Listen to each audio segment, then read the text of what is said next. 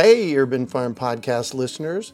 If you're as passionate about preserving the bounty of each season as we are, hey, I canned my first peaches at the age of 18, and that was a long time ago, then you're going to love what our friends over at Denali Canning have in store for you. They're on a mission to spread the love and knowledge of food preservation, and they're inviting you to join the journey for free. Right now, Denali Canning is offering free canning lids to anyone who wants to dive deeper into the world of food preservation. Yes, you heard that right, absolutely free. It's the perfect opportunity for both seasoned canners and those curious about starting. Denali is about quality, reliability, and supporting the canning community, ensuring that you get the best results every time you preserve. So why not give it a try? Visit denalicanning.com forward slash free to claim your free lids and start your preserving adventures today. That's denalicanning.com forward slash free.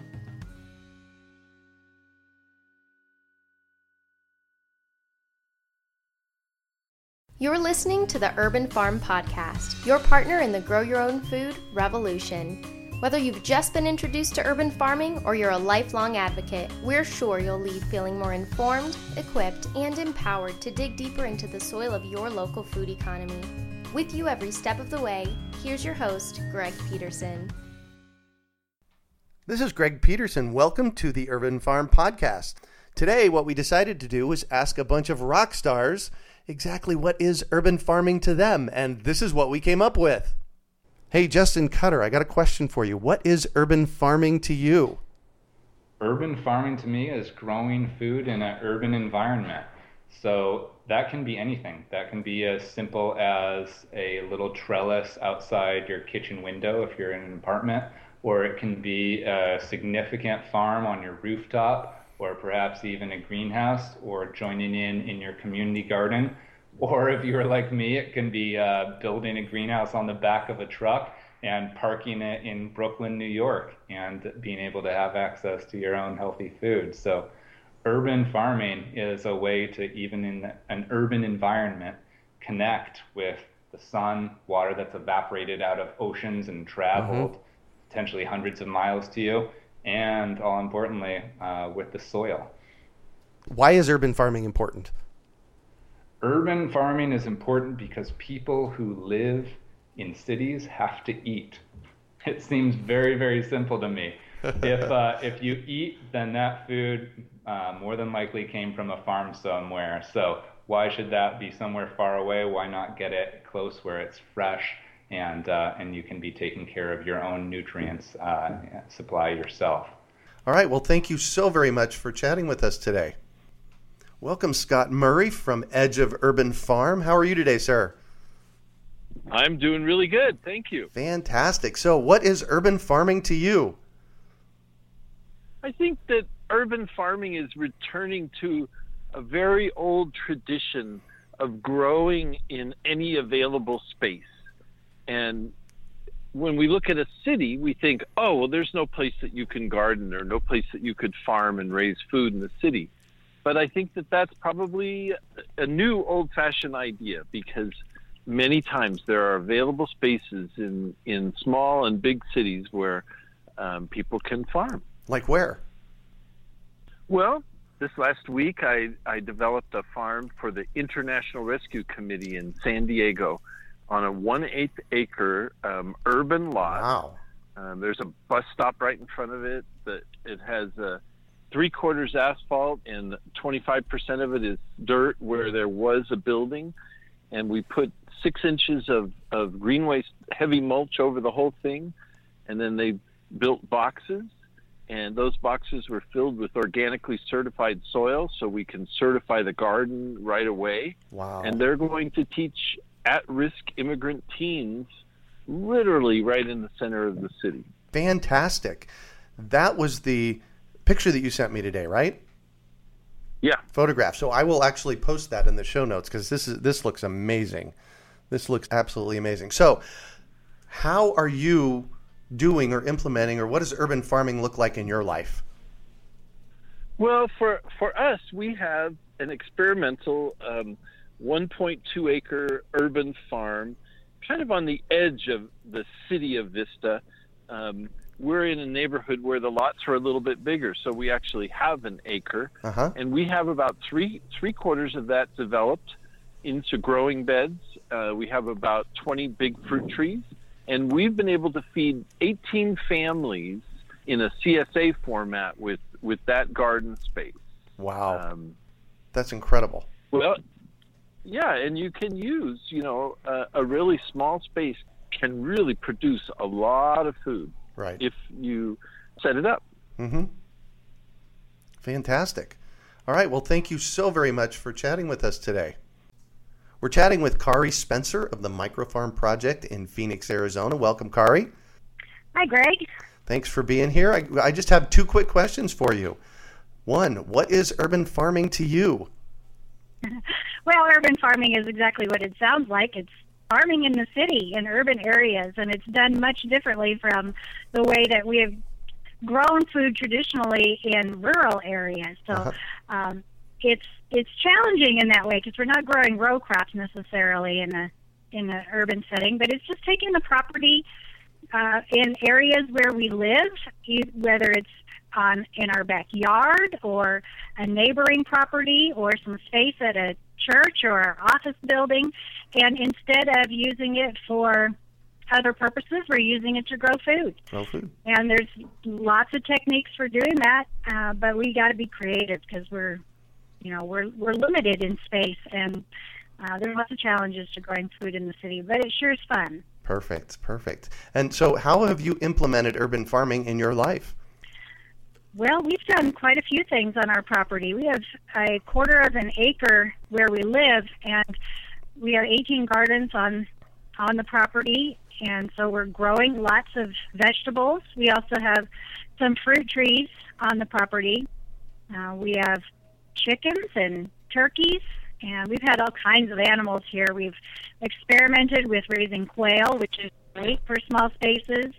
We have had mini goats and even some sheep in the backyard and it's been a blast we've learned a whole lot about growing and raising food and really trying to maximize the production see what we can get out of a small space um, and one of the things about urban farming is that we are not isolated. We are surrounded by friends and neighbors who live in close proximity to us. So, one of the things that we have focused on is teaching other people to grow and having them come to our place where we have some space and we have some gardens and having them grow with us and bringing in that community portion because uh, we are we are not alone in this.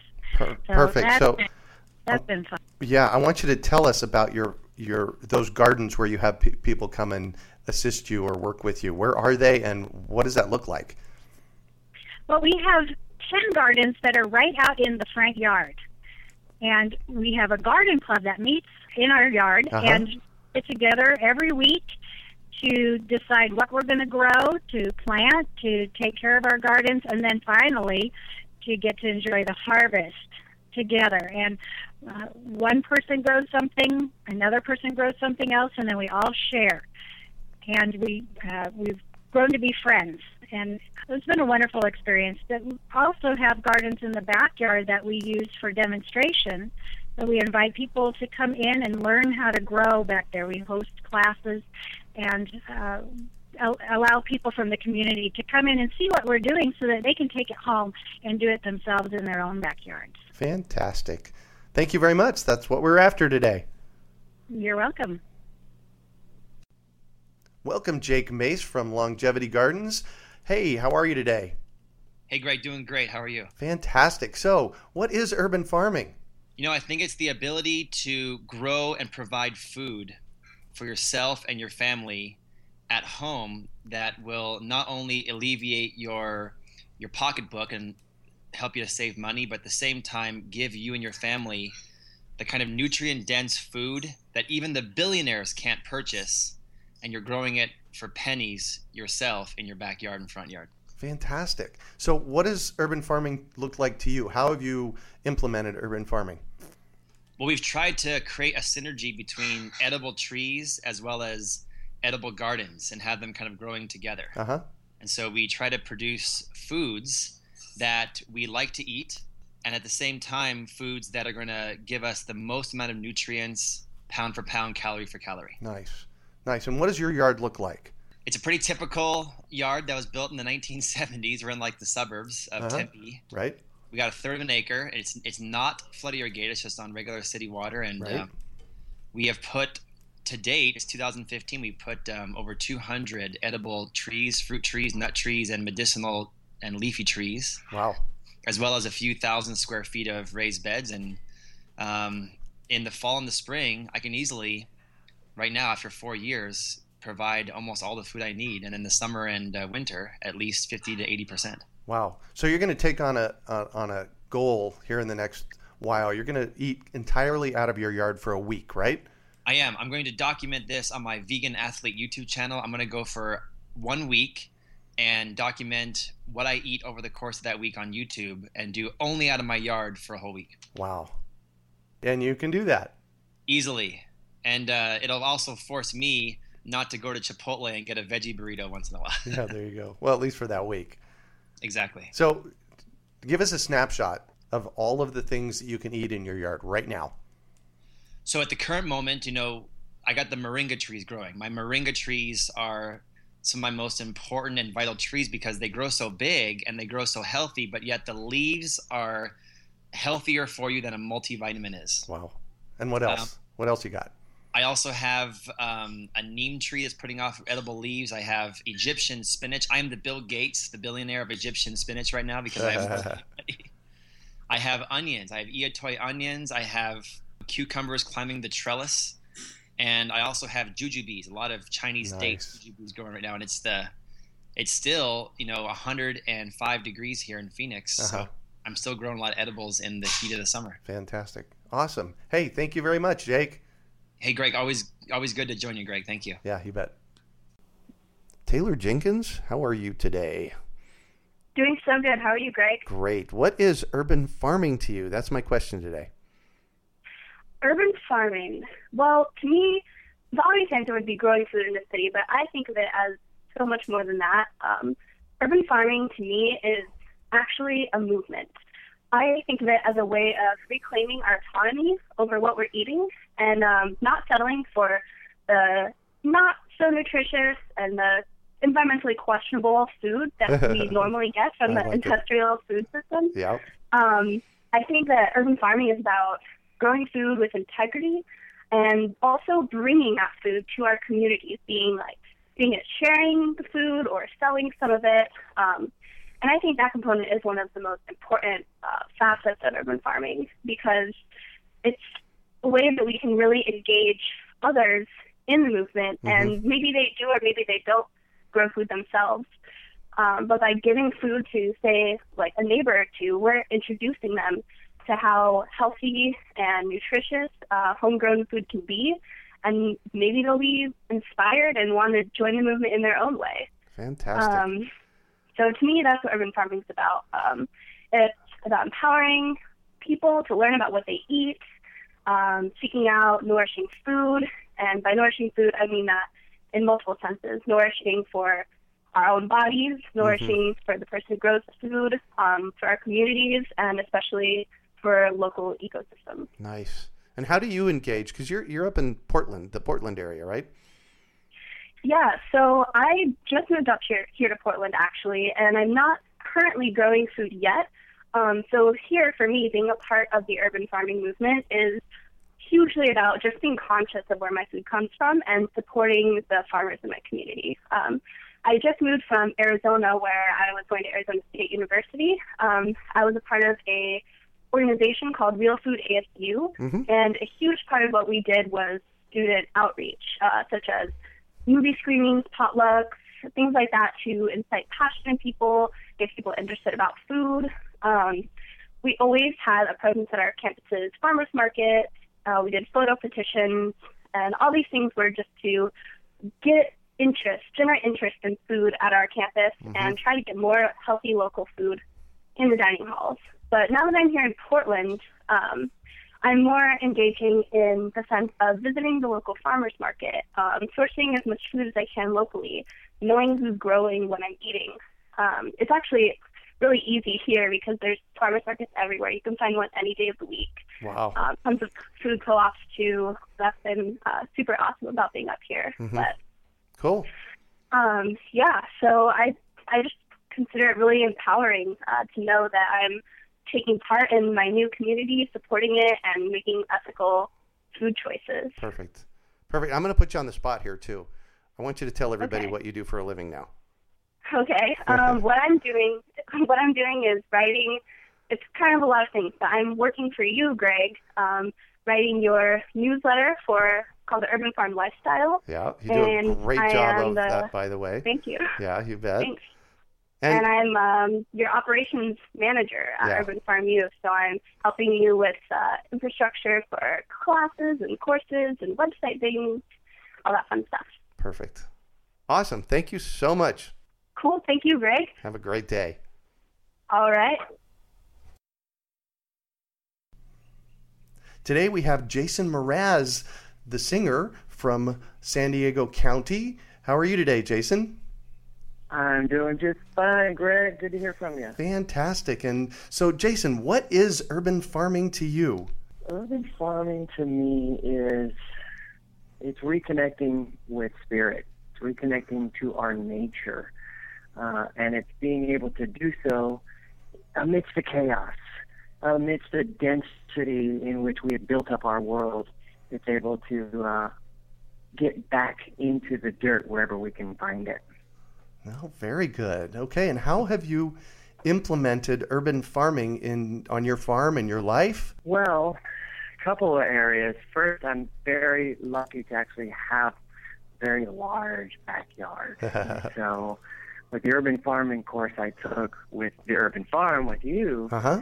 man, I learned so much. I mean, from thinking about how my sun arcs across my property. Yeah, that's really important. Um, yeah, to how um, I planted more edibles in my property um, since then, and doing that, a because it's fun. It's awesome to bring different varieties of food into our kitchen Uh-huh. and oh, yes. basically supplement our groceries. My wife is an amazing chef and cook, and I love to be able to provide her the ingredients. Oh, isn't that fantastic?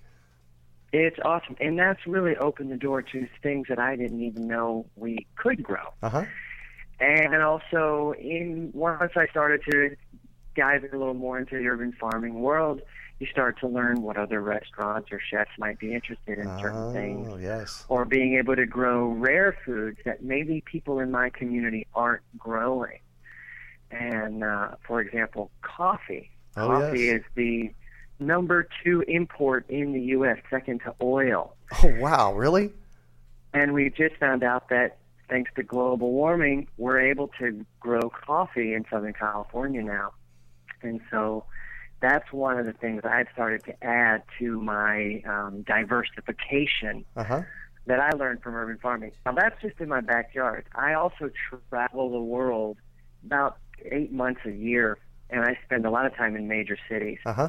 And what I've done in many of these major cities is able to go out and work with urban farming groups and organizations who are growing potatoes in vacant lots, you know, who are Right. feeding the homeless, who are educating schools and young people and getting people back to the earth because we spent tens of thousands of years working with the earth. And then in the last hundred or so years, we kind of cut ourselves off Yeah.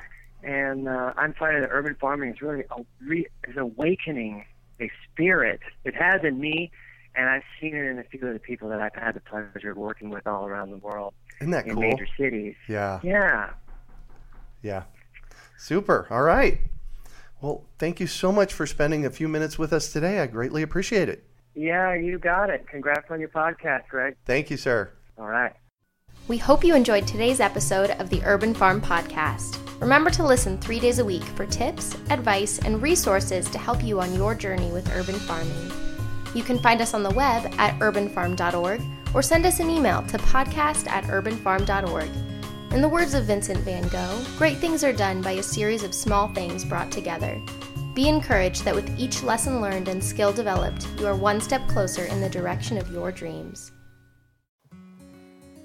Hey, Urban Farm Podcast listeners. If you're as passionate about preserving the bounty of each season as we are, hey, I canned my first peaches at the age of 18, and that was a long time ago, then you're going to love what our friends over at Denali Canning have in store for you. They're on a mission to spread the love and knowledge of food preservation, and they're inviting you to join the journey for free. Right now, Denali Canning is offering free canning lids to anyone who wants to dive deeper into the world of food preservation. Yes, you heard that right, absolutely free. It's the perfect opportunity for both seasoned canners and those curious about starting. Denali is about quality, reliability, and supporting the canning community, ensuring that you get the best results every time you preserve. So why not give it a try? Visit denalicanning.com forward slash free to claim your free lids and start your preserving adventures today. That's denalicanning.com forward slash free.